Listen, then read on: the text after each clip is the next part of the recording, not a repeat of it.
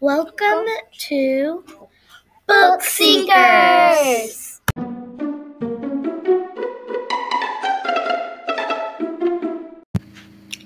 Hello, welcome to episode number four of Book Seekers.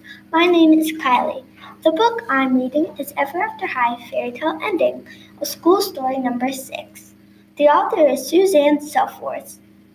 In the beginning, Meeshell, daughter of Ariel, gets a letter from the headmaster of Ever After High saying she got accepted. She has only two days to prepare. The one thing she wants is to be treated like everyone else and wants no one to know her true identity. The main characters are Meeshell, Headmaster Grimm, Farrah, Ariel, and Water Witch. The problem is Meeshell, Meeshell is being treated how she does not want to be. The solution is she says everyone she is just like them. I gave I give this book a five out of five stars because it has amazing details and does not skip any big events. Thanks for listening to episode number episode number four. Stay tuned for episode number five and check this book out in the library. Bye.